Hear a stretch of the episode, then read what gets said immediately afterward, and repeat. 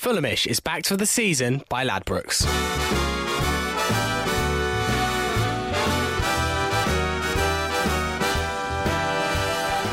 It's the Fulhamish podcast, your weekly independent Fulham FC audio show.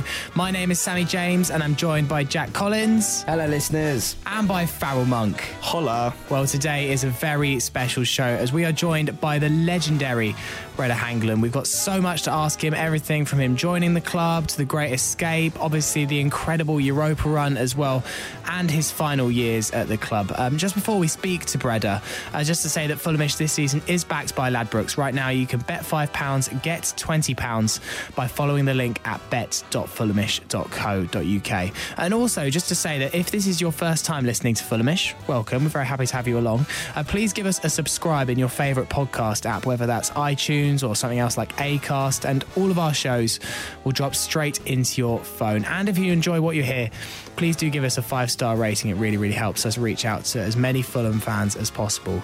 Right, without further ado, it gives me great pleasure to introduce to the Fulhamish podcast Brede Hangeland. How are you doing? I'm doing okay. How are you? Yeah, we're all very good, thank you. Very good. All the better for speaking to a, a Fulham hero, shall we say? It's better than speaking to people at work. Sorry to those guys.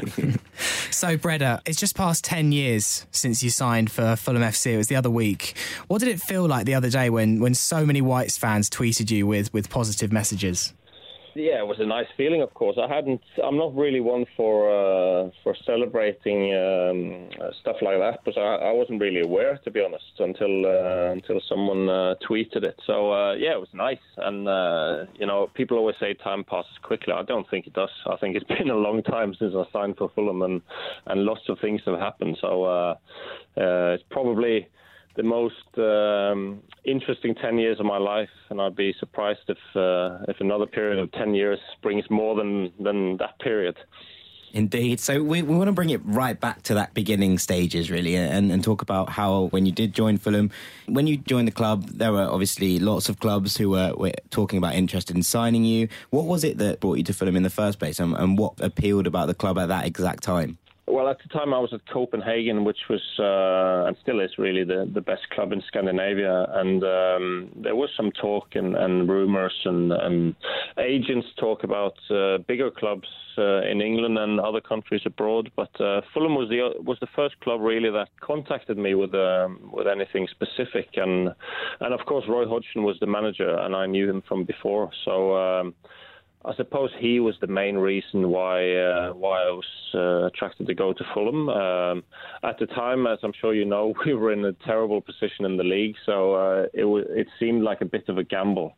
Uh, but um, you know, when you grow up as a young player, you you dream about playing in the Premier League. So I, I was desperate to go there. I would have probably gone to any club, to be honest. But uh, I'm so happy it was Fulham, and uh, and really happy that we managed to stay up that year because uh, for me personally, obviously, it could have been a very different story had had we not managed to stay up. Yeah, you mentioned uh, about Roy Hodgson and knowing him, and you would have known his training methods. Did you notice that real change as soon as you came in? That Roy was trying to change things around the club and around the training, the training ground. Yeah, uh, well, I had him. I had him in Norway uh, when I played for Viking Stavanger, and, and I knew about about his uh, methods. He's he's obviously very structured and, and hardworking, and uh, and to be honest, he has the perfect approach, I think, to um, to uh, improving a football team and a football club. So I was uh, very confident about that side of things, but uh, I was not so confident uh, about whether it, it, would work in time because I think we had something like 18 points uh, or 15 maybe even uh, in January that year. And uh, as we know, you need to get closer to 40 to have a realistic chance of staying up. So that was the big insecurity for me. But in terms of his recommendation. He obviously spoke uh, really well of Fulham, and and I could see on Google Maps where Fulham was, which was also, uh, also a nice added bonus. Uh, and I've since uh, learned that. Uh, that that area of the UK is probably the best place to um, to live. So uh, there was a lot of things that told me that this was the right step. Um, and uh, I could see, as soon as I got there, really, I could see him, him, working as hard as ever to try and improve the team. And, and I obviously did my best to, to help in that project. Yeah, when we sing Southwest Six is wonderful, we're not lying, Brede. No, no, no, far from it. people always ask me, would you not be interested in when when I started playing well in the Premier League? Would you not want to play for a bigger club and and stuff like that? But for me, you know, even for footballers, most of your life is uh, is is a fairly normal life where you uh, live somewhere with your family, and you. Me, me personally, for sure, I want to live somewhere nice where you can have a have an have a good, comfortable, safe life, and uh, SW6 seems like the right place to be in in the UK. Um, was there always belief that you'd escape relegation that year? There, there, was lots of low points that season. Surely there must have been times where yourself and the other players felt like there was too much to do. Yeah, um, time was running out, obviously, and, and, as you know, we only really started uh, putting a, a, a, string of games together towards the end, which turned out to be crucial. Uh, so yeah, there were times during that first um, period where where I thought we're not going to make it, and, and obviously a relegation would have been uh, the consequence. So uh, there were ups and downs uh, and tough times, uh, as it is when you when you're battling the threat of relegation. But I felt I always felt like we're, we're doing this the right way, and we're maximising our chances of uh, of uh, survival in the Premier League. Um, and when you then manage to pull it off in the end, and the way we did it um, in the last game, then it just becomes the perfect the perfect story, really. So there's uh, that for me is, I've had a long career in football, but that for me is, is the the major highlight. Avoiding relegation is a much better feeling than than to win something, which I've also experienced uh, a couple of times. There's there's a moment that you know a lot of Fulham fans talk about it in that season as a as a huge turning point, which was the return of both Jimmy Bullard and Brian McBride um, coming back from injury. Do you think that in the camp, how how big a moment was that, and did it feel like a a kind of point where things could kick on from at the time? Yeah, I think that's fair to say. Uh, obviously, uh, Jimmy Bullard was he had he had a bit of an X factor. He was uh, he was um, he was a player who could do things out of nothing, and uh, he helped us a lot. And and Brian McBride, uh, for me, even though I play, didn't play that long with him, you could tell he, he was just the perfect captain. And and to have him to get the boost of his return was was crucial on and off the pitch, really. So so those two played a massive part as did everyone else, to be fair. But, yeah, of course. You know, when I look, when I look at that team, uh, to be honest, we we we weren't the best team by any any means. So we really need to pull in this in the same direction. And uh, Roy's guidance was also crucial. I'm I'm not sure many other managers could have pulled that off the way the way he did. Describe the, the Man City game to us. That's the iconic game, I think, of that great escape. Half time. Were you and the players aware that you were mathematically relegated? Were you aware of the results from from elsewhere? Just describe that second half to us because it, it gives me goosebumps just even thinking about it or whenever I watch it again. Yeah, we, we were aware, and uh, it was a strange half time because the people were screaming and shouting. It was desperate, really. Um, and I remember, I remember Roy Hodgson just basically saying that there's nothing to lose now, and you have to go and uh, try, try and do something second half. But it's it's it's almost incredible to think that and this is this is many games before the end and we actually we had to win that and we had to win the following the following. Um, and then yeah we, we played with there was obviously a lot of pressure then but also some kind of freedom because you were as low as you could get nothing nothing to lose really. So uh, to come back and, and win the way we did, that really gave us uh, the belief that we could uh, we could pull off something uh, extraordinary there. One of the the cornerstones, I suppose, of that season and then following seasons was your partnership with Aaron Hughes, which is affectionately known still in Southwest Six as the Thames Barrier. um, you kind of what was the secret to that, and what what I suppose is the secret to building up a successful defensive alliance down the centre of the park? Um, well, I think first and foremost, he, he uh, Aaron is he's obviously one of my good friends still, and, and a great guy and, and top professional. And for me, that was always that was always important, not just the, the player that they are, but also the, the, the type of person. So we uh, we had a good relationship off the pitch, and then obviously the endless hours of uh, of defensive drills with Roy uh, hmm. where um, he would set up honestly the whole team attacking against myself and Aaron and, and the goalkeeper, which which turned out to be Mark Schwarzer after a while, and then when you're playing three against 11, you really have to uh, perfect everything. So uh, there was a lot of repetition to the point where we didn't really have to communicate on the pitch. And then another key is obviously I've played so many games with Aaron. Uh, he was never injured, I was never injured, and then you're able to build on that week on week by week uh, and make it uh, make it better.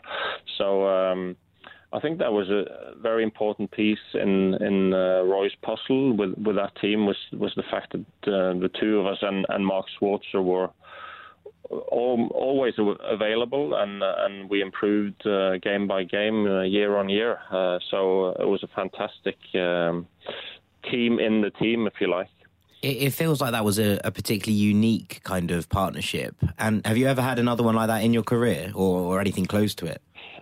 No, I haven't. To be honest, uh, I've always got along with the, with the, the other centre back, whoever that was, uh, but I've never had uh, the consistency and, and the quality of work and, and the understanding uh, that I had with Aaron. It was uh, it was really special, and I think we complemented. Uh, what's it called? We we I was kind of I would go for more of the challenges, whereas he he would sweep up behind me sometimes, and and we um, we were a really good partnership uh, in many ways. Uh, for me, that's still a special thing in my career. The fact that I uh, played with uh, a centre back partner for that long, and we understood each other that well. So we really, in a way, perfected the art of defending uh, under Roy's guidance, I should say, because he was uh, he was the mastermind behind it.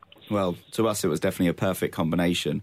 And um, building on that success, and from the season after, we've got into the Europa League and thinking about it, when you did get into the Europa League, what was the aim? What was the aim for the squad? Did did Roy say straight from the off, right, we're going to win it, or uh, or was it let's just get past FK Vetra?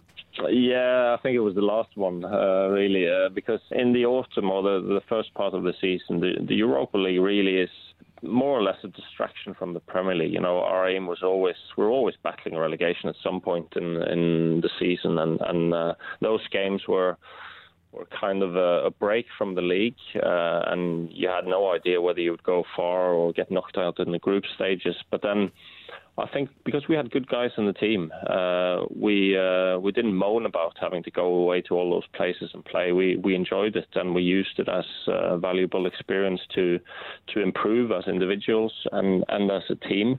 And then when you go past the group stage, then you see that okay, you start playing some really good teams. But then we we got constant feedback that we were a good team as well, um, and uh, it just we started believing in, in going really far. And, and uh, I can see when I watch the games back now, I can see we must have been horrible to play against because uh, the organisation was fantastic, the work ethic was great.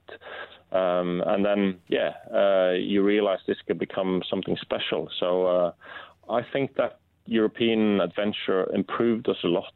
Uh, obviously, we got better in the league, but that was also because we had the experience of playing some some top uh, European teams. So uh, fantastic stuff. When I see other Premier League teams, ever since we've got to the Europa League final, I've always been amazed at how the slightly smaller teams in the Premier League, you know, the likes of Everton uh, and Villa, who got there after us as well, always seem to struggle in the Europa League. I know Chelsea went and won it, but do you think another team of Fulham's size could ever achieve what we did again. You saw Everton's performance in the Europa League this year and you realise what a difficult competition it was and just how well we did on our first ever season in the Europa. I know we'd been in the UEFA Cup once, but our first ever proper season. Mm.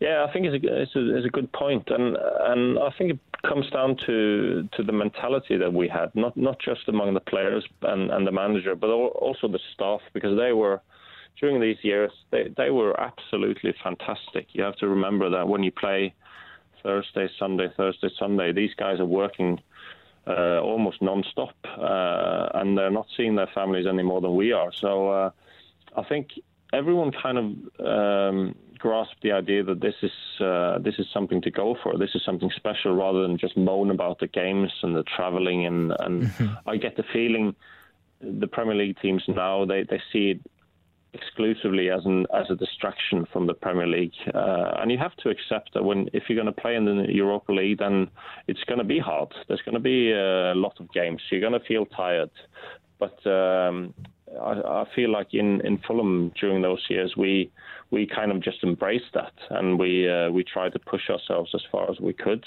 Um, and sometimes probably our league form suffered a little bit, but uh, would you swap it? No, no chance. Would you swap it? So uh, not for the world. Uh, I, no, no, no.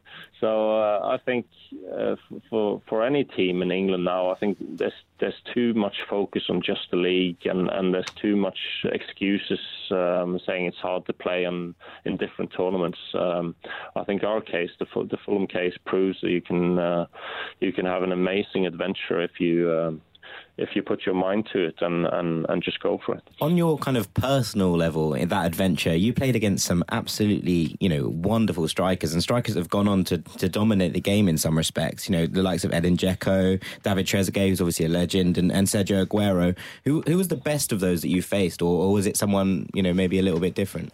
It's hard to, to pick one. I, I think back to to all the all the great strikers I faced, and, and they're all top players. Um, it's funny to think about the final when we played against Forlan and Aguero, and, and this 2010, and Forlan went on to become the top scorer in the World Cup, and Aguero signed for Man City, so they were uh, they were good. Um, what it proved to me is that you know if uh, I always looked at myself as as a fairly average player. I had some good uh, things about my game, but I needed to be put in the right system, and and I think that went for most of the players in our team there. Uh, you could have put, in a, put us in a different team, and there's no way we would have been that good. But um, if you organise it well, uh, which Roy did to perfection, then you can cope with the, the strikers, the top strikers in the world, uh, and that's that's been a lesson for me ever since. That uh, organisation is um, organisation, work ethic, pulling in the same direction. Those are absolute key uh, ingredients in, in a successful team. Well, I'm going to take those pointers to my Sunday league team, and hopefully we can get uh, make a, a, Europa League run. Um, we chance. those things um, took us all the way to Hamburg uh, at the cottage, and it was one 0 down with 20 minutes to go.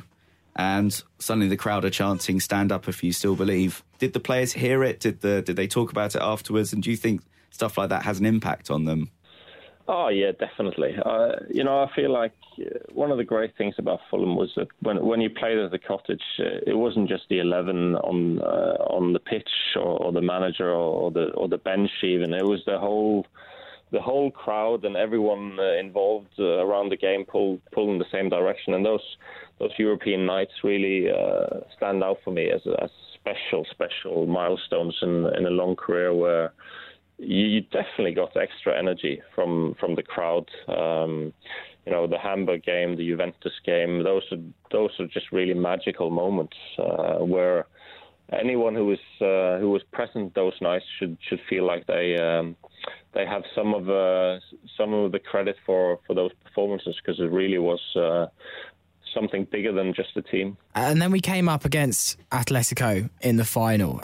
Have you ever had the heart to watch that back. I, I, have, but I know that many, many Fulham fans just, just haven't quite had it in them to, to go through the heartbreak because we were just so close to something special. But did you watch it back straight afterwards, or was it three months later? Have you have you seen it again? Yeah, highlights I've watched. I've obviously watched the goal uh, that I should have stopped uh, two minutes before the penalty. Absolutely uh, not. We're not having that. No. There was there was well, very little. Oh, well, I, I, think it's your goal. yeah, no, uh, well, I, well, I, I still, uh, I'm not one to look back and, and kind of blame myself, but it's, uh, I really should have done better than it. It's, uh, when I think about it, it's frustrating because I normally used to just um, uh, run to the first post quicker uh, or before the striker even thought about doing it. But for some reason, maybe it was fatigue, maybe whatever. Um, let him get half a yard, and that's cost us really. Uh, but uh, no, I don't. I don't watch the games uh, again. I think uh, definitely when you play, you have to you have to look to the next one. Uh, so we'll see. I'm I'm still too busy to watch them, but maybe when I'm uh, when I'm stuck in my chair in 40, 50 years time, then it will be time to watch it all back. I think when you when you when you do watch it back and when that come that time comes and you look at that Atletico team there, you know, there are players there that have gone on to have either been, you know, big forces in world football or, have gone on, you know, subsequently to dominate in, a number of areas. You look at the likes of De Gea and Assunção and Simão, and they're, they're big names in football. And I think that the more we get away from it, the more we kind of forget that this was an exceptional team at the same time. But in that kind of sense, did anyone try and pick up the team, you know, afterwards, or when did you start to kind of recover from the obviously what was a massive disappointment at the time? And and did anyone not really recover? Did were there any players that really really struggled to get over that moment? No, I think well, you have to move on. You have to remember this is the last thing that happened in a, in a long season, and then you shoot off to. Uh, every different corner of the world. Uh, and then obviously Roy left uh, when we came back, we had a new manager. There was some changes uh, in the squad, so you just move on. But it's it's still one of those things. Uh, in my mind, it was a fantastic run, but we should have won it, uh, and that's that's the feeling I always have when I think about it. Because had we gone to penalties, I would have backed us, uh, even mm, though they yeah. had a good keeper. I think we had a fantastic keeper. I think Mark Schwarzer on penalties, he would have done something, and we had good good penalty takers. So uh, um, obviously, it makes no, no sense to, to, to think back and what if yeah. and, and all that stuff. But uh, we came really close, and, and we gave a, uh, we gave a great account of ourselves. Um, had I only started running a little bit before, it could have been a different story. It's clear that Diego Forlan was at the top of his game. In, in terms of the Fulham fans' mind, we don't actually no one round here thinks, and no Fulham fan I've ever spoken to ever thinks of it as a loss. Mm. In our mind, it's it's a victory, and you know, in our mind, we won the Europa League just by being there. so um, you go on to talk about um, obviously you had, you had a different manager when you came back from the summer, and when when Hodgson left, were you ever tempted to think? Maybe I should move on from now because nothing could have um, topped what you guys had achieved in the season previous. Yeah, I think especially looking back, uh, you know, when when Roy left, that was pro- that was bound to be the highlight of of the club during that time. Um, for me personally, you know, those those years were so great. from when I signed in in 2008 uh, up until the European Cup final, it was just a constant. Uh, rise of the club and, and the team, and for me personally. So, uh, and we talked about SW6 as well, which I'd uh, learned to love a little bit by then. So for me, there was never really a question of leaving, uh, even though at the back of my mind, I, I was realistic enough to know that it's probably going to be a bit of a decline from here um, because there's no way we're going to get a better manager. Uh, so chances are we're going to go um, sliding downhill a little bit, but uh, I enjoyed it still. I, I loved Fulham uh, from that time on, so uh, there, was, there, was, really no question of leaving. Uh, it was more a case of trying to keep uh, Roy's ideas and some of that team ethic going. Um, obviously, that proved hard uh, as the years went by because in the end there was there was not many left from that time. Um, sadly enough, I think because you know, um, I think if you took that, took a blueprint of the way we, we did things there, we should have just kept that going for for years and years. And, and I think Fulham would be in the Premier League still if we'd just done that. There is a a moment. So obviously you talk about Roy in, in such glowing terms, and, and he's felt, held in the same kind of affection at, at Fulham, and, and always will be, I think. But obviously, when you did um, change managers, you came under under Pulis very briefly, but also Alan Pardew. What are the different kind of styles, and, and how do those managers compare to Roy, and how they kind of set up, and, and how they how they run a club, I suppose, from a managerial perspective? There's different ways of doing it. Obviously, I think a manager. There's two things to it. Really, it boils down to organisation on, on the pitch and and your kind of personality and, and demeanour off the pitch. And and you know, uh, there, there, I've had many good managers, but for me, Roy was perfect both on and off the pitch. Um, and going back to what I said about Aaron Hughes, for me, it's important to have this this respect for people, uh, not only in their job but but as uh, as people really, and, and Roy was fantastic there. So he he was he was kind of the perfect Fulham manager for me because it, the values and of the club and, and the people who support Fulham, um, they would be able to recognise a lot of themselves in, in a guy like Roy Hodgson. So so that was perfect. Um, but uh, you know, I've had good managers since, but no one comes close. I have to be honest about that. I think for me, he's, he's uh, a number one, uh, and and no one's really close to him.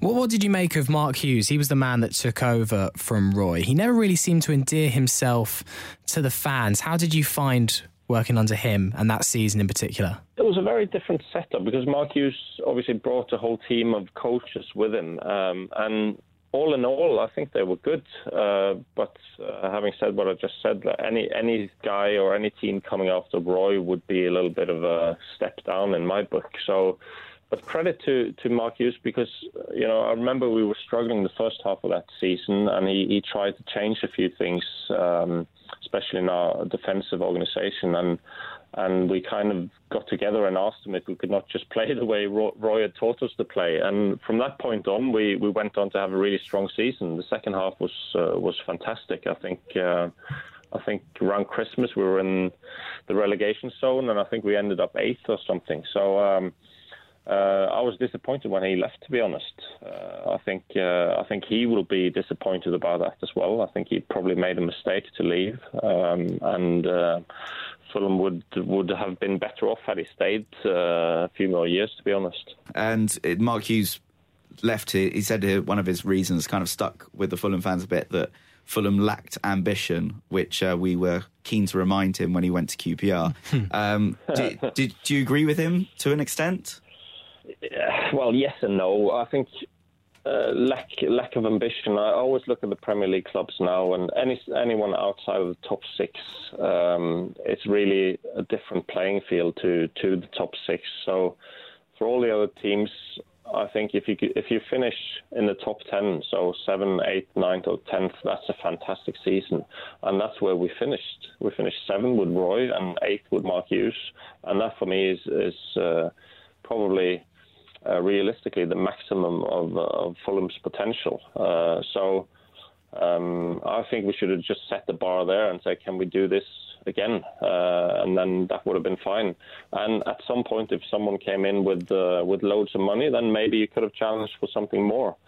But uh, realistically, you can't compete with the big guns unless you pour some some millions of pounds into it. Um, and also, I think I think there's a big mistake in football where where people uh, think and managers think that it's only about getting the best players on paper. Uh, for me, the art of management is is to put together a group of a group of players who complement each other, who, who are willing to work in in this pull in the same direction and and uh, follow the same script and I think uh, those golden years at Fulham was was the was the greatest example of just that. Um, there was no real stars in that team. No one came with a massive transfer fee. It was all just good guys uh, doing their best, uh, and I'd like to see some more of that in in um, in football these days, even. Yeah, exactly. And I feel like that's the model that Leicester also followed when when they went to win win the Premier League. And uh, there's definitely, if it's done right with an experienced manager at the head, it, can happen again. Uh, you talk about um, the way that the club was was dealt with. What what did you make of Mohammed Al Fayed? What was he like as a chairman? Uh, how often did you see him? Was he often around the ground? No, he wasn't. Um, he came when he came that first year uh, during the Great Escape. He came when when there were desperate times. Um, so I don't, I never really knew him that well. I think uh, I respect him though because I think he probably didn't know much about football, if I'm honest. Uh, but he was clever enough to surround himself uh, with people who knew uh, and to trust the right people. Um, so uh, he, he deserves a lot of credit for that, for just for employing Roy Hodgson and for trusting his judgment. Uh, and then I think probably if you go if you go to the point where he sold the club, I think it was it was kind of a financial decision from him because at, at the time it seemed as if we'd sold some good players, hadn't really replaced them.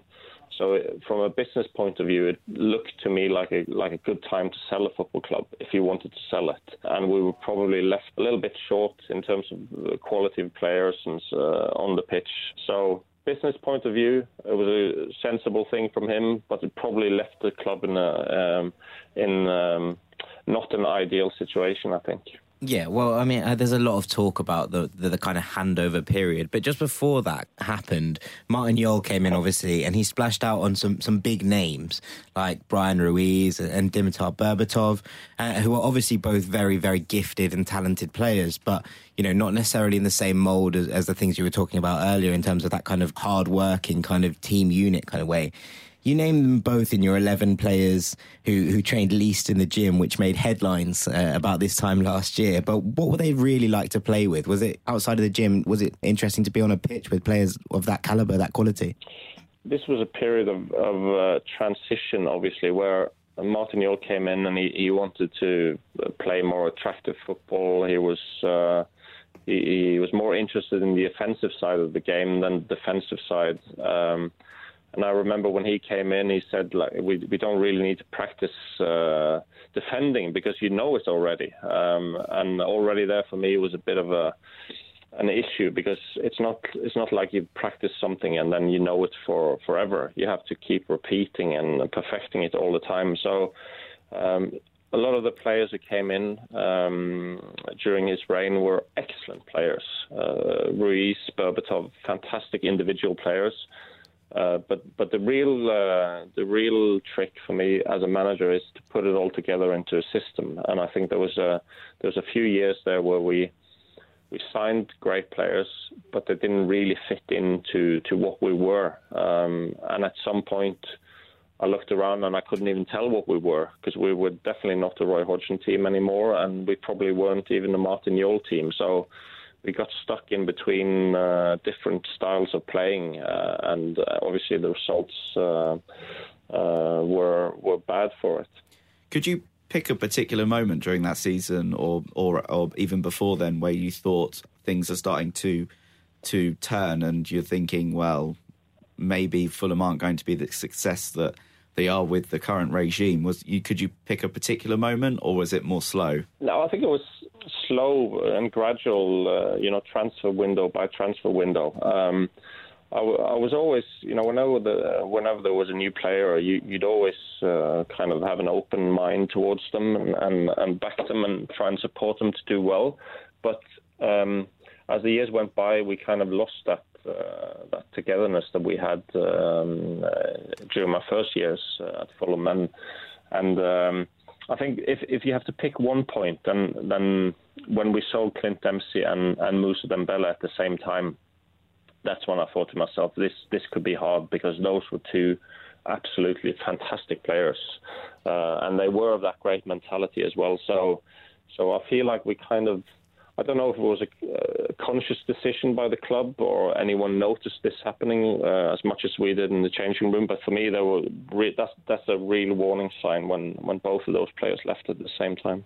What did you make of Martin Jol after when losing four 0 to Liverpool at Anfield, uh, the season that we did finally get relegated? That that Fulham shouldn't be expected to win these kind of games. It infuriated the fan base. And surely, as captain at the time, that comment must have been so degrading to hear. Eh, when you're in the Premier League, obviously you're going to play against bigger teams that are on paper much stronger, but then you need to compensate with something. And and what we always compensated with was organisation, togetherness, pulling in the same direction, all these things that I've been talking about. And when you don't have that anymore, then it just becomes 11 against 11, uh, and our 11 doing whatever we do, and their 11 doing whatever they do, but better. Uh, and then and then you will lose uh, against Liverpool. So uh, I, I, I'm not sure because Martin Jol never really he wasn't there when when we did so well, so he would probably not have that uh, reference point. Um, but you can never accept to lose 4 0 against anyone. I don't care if you play uh, Barcelona or Brazil, you, you can't lose 4 0 and, and you, you can't kind of give any excuse for that. So, um, yeah, that, that last year was, was tough in many ways. There was uh, change of management a few times. There was uh, an obvious decline. So um, th- that was um, obviously my, my toughest year that eventually ended in relegation. Well, well, obviously Martin Jol didn't last too much longer after that 4 0 loss. But what was it like when you realised that Felix Magath was coming in as the manager? Were, were people aware of his reputation as kind of a, a slave driver, if you will? Yeah, we were well aware. Uh, obviously, we had two, we had two or three German players at the time: Sascha Riether and um, what's his name? The, Hol- Holtby? the, the trick. Yeah, him and the tricky winger Ashkan Dejagah, um, and uh, they were telling some stories. But you know, again, new manager comes in. My my philosophy was always you have to have an open mind here, and and uh, what you want from a manager is is for him to help you, really, isn't it? So when we're in. Uh, when we're down there and facing a relegation battle, you just want some guidance. So I always have an open mind, and I try and go with uh, with wh- whatever guidance they have, and you hope it's going to work. Um, obviously, the problem with Magath is that I, I realized within a week that this guy's not going to help us. He's going to make it harder, uh, and and that makes for an incredibly frustrating time because you not only feel as if you're you've got your back against the wall, you you also need to kind of win uh, despite the manager uh, or. Uh, uh, he, he's not giving you the guidance that you need. He's actually making it harder. Uh, so, so those months there in in the spring of uh, 2014, isn't it? Those those were my toughest times as a player. Yeah, it sounded like a, a big uphill struggle, much like uh, Magath's um, training techniques. Um, what was it? Obviously, didn't it didn't pan out for us. It didn't pan out for the players in the end, and which was unfortunate. When relegation was confirmed at Stoke, what was he like? I've heard something that he tried to lay the blame on the players. You know, how was he like in the dressing room afterwards? No, he was he was kind of he accepted it fairly quickly. For me, it was just you have to remember I was there for six and a half years and really could split my my Fulham times into two main periods. One was a was a, a fantastic adventure for, for two and a half years under Roy and, and a little bit under Mark Hughes as well. And then it was a gradual decline, uh, which ended in relegation. And then I had the full story, whereas he was obviously he just come in and he was probably thinking about next year and, and championship and how to get back up. Uh, whereas for me, it was just I think it's fair to say I, I had a stronger affiliation with the club than him, so I could see the big picture, and I knew the fact that uh, you know relegation means that some of the people that you know and you care about in the club they'll lose their jobs, uh, there'll be less interest around the club. So in the world of football, that's the worst thing that can happen. So I found I found it really hard. Let's move on to uh, slightly better times, Brede. Obviously, uh, there's only so much we want to be talking about the uh, the season that we went down. Now, uh, Jack mentioned it earlier. You, you, got a lot of attention last year when you were asked to pick the 11 players uh, who trained the least. It was in the press a lot. So we, we thought we'd try and get you to pick a slightly more positive uh, 11. Can, can you pick a best 11 of the Fulham players? That you played alongside. Now, I'm, I'm re- I reckon I can guess one or two of them, but it'd be really interesting to see what you pick. So, should we go for a traditional 4 4 2 as that's what Roy loved so much? Yes, it probably has to be. Um, I'm glad we're doing it on a positive note because my I did it when I did the the worst 11 as has been known. It's the the the story was just the lazy guys in the gym. Uh, but obviously, I've learned since that you can't say stuff on a podcast because someone will pick the the worst bits. But this is a positive thing. So gonna this team will look like a lot like the European uh, team um, with uh, Mark Schwarzer in goal, uh, who's uh, who's head and shoulders above any other goalkeeper I've played with. Um, top guy, top professional. Uh, on the right back, it's difficult uh, whether to pick Pantsil or Chris Baird. Could have been either one, but uh, probably Johnny Pantsil for his famous laps around the cottage. he, he, he has to get the spot. Uh, in defend, uh, centre back, obviously Aaron Hughes um, and myself, and then Konchesky has to be the left back. Uh, so that back four there is solid. Um, and then central midfield, I'm going to go with Danny Murphy. And one of the few players who's going to get a spot there, uh, who wasn't in the European team, is going to have to be Moussa Dembele because he's uh, he was just he's just the best player I've played with. To be honest, he was fantastic. Um, and on the wings, probably Duffer, Damien Duff, and Clint Dempsey. Mm-hmm. Uh, up up top. Um, Zamora and Johnson has to be. yeah. no, no spot, no spot for uh, Berba or Zoltan Gera. No, oh, it's tough to leave Zoltan Gera out, but uh, no, no spot for Berba. He, I need team players in my team. I think your team would have gone a, a long way i- is what I Yeah. say. I You're say, pretty much just the European team with Moussa Dembele. I think that was uh, one hell of a team. We Yeah, would have would we would have won the Champions League with that team. Uh, well, well, uh, if Roy was the manager, possibly. yeah. Well, I'm convinced Palace are going to win the league next year with Roy at the helm. Well, I w- I wouldn't be surprised if they finish top ten this year, and and I'm sure it's it's a view shared by all Fulham fans that I'm just delighted to see he's doing well because I, I spoke to him after the obviously the the European. Uh, the, the exit from the Euros in France, and, and I'm sure many people thought that's the end of Roy Hodgson as a manager. So, uh, but I, I spoke to him after that, and he said he he probably has one more job in him, and, and he's doing that so well now. So uh, it's, it's really nice to see. He deserves um, all the credit he's getting at the moment. He's um he, he's a very special man, and and we just wanted to, to get your view on, on someone who's also very special to the podcast this uh, this year and last year is a current Fulham centre midfielder and fellow Norwegian Stefan Johansen, who's been a, a sensation, I suppose was was the, word last season. Um, this season has has seemed to be a little bit more. Um, yeah, he's been injured a little bit and has been a bit more. But what, what's your view? Do you know Stefan and, and kind of what, what kind of he brings to the seat? Yeah, I know him really well. Obviously, I've played with him um, on the national team Yeah. uh, many times, and uh, we spoke before he, before he joined Fulham, and I said uh, I told him all the stuff I've told you now that uh, really you can't find a better club than than Fulham, and uh, I'm sure he's he's gone on to uh, to realise I was right. So it's really nice to see him uh, playing well, uh, and obviously first and foremost see the team play so well now. So uh, hopefully, hopefully this is the year where uh, we can get back where we belong. For sure. Talking about you, Brede, what are you up to? You know, you're very busy with, with your TV work for Norwegian TV at the moment. Yeah, very busy. It's it's funny because you you think when you you've had a long uh, and uh, eventful career uh, as a player, you think it's going to calm down a little bit when you when you finish, but it's uh, it's been the contrary really. Uh, where I'm traveling a lot and and uh, doing a lot of work in the studio and also on site covering the Premier League. So I don't get to to watch uh, as many Fulham matches as as I would like, but um, I'm keeping myself busy, which is the main thing. I think. Uh, you know, it's been it's been known for a long time that it can be a challenge to to to finish your career as a player because nothing's really going to uh, to look like that and feel like that. But uh, for me, it's been okay. I haven't really had any problems uh, with with stopping playing and. Uh, and I keep myself busy, and I'm doing uh, things that I enjoy and things that are challenging. So, um, so it's been all good. Brede, when do we next expect to see you at the cottage? You know, actually, I'm. Uh, I've actually found some time, so I'm going next.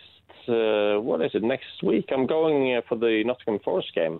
So Oh, okay. be Oh, enjoyable. smashing. hopefully, um, I need to see the team. They, they, they get so much praise now, and uh, with the six 0 against Burton, I'm hoping for a for a repeat of that when I when I watch them at uh, against Forest.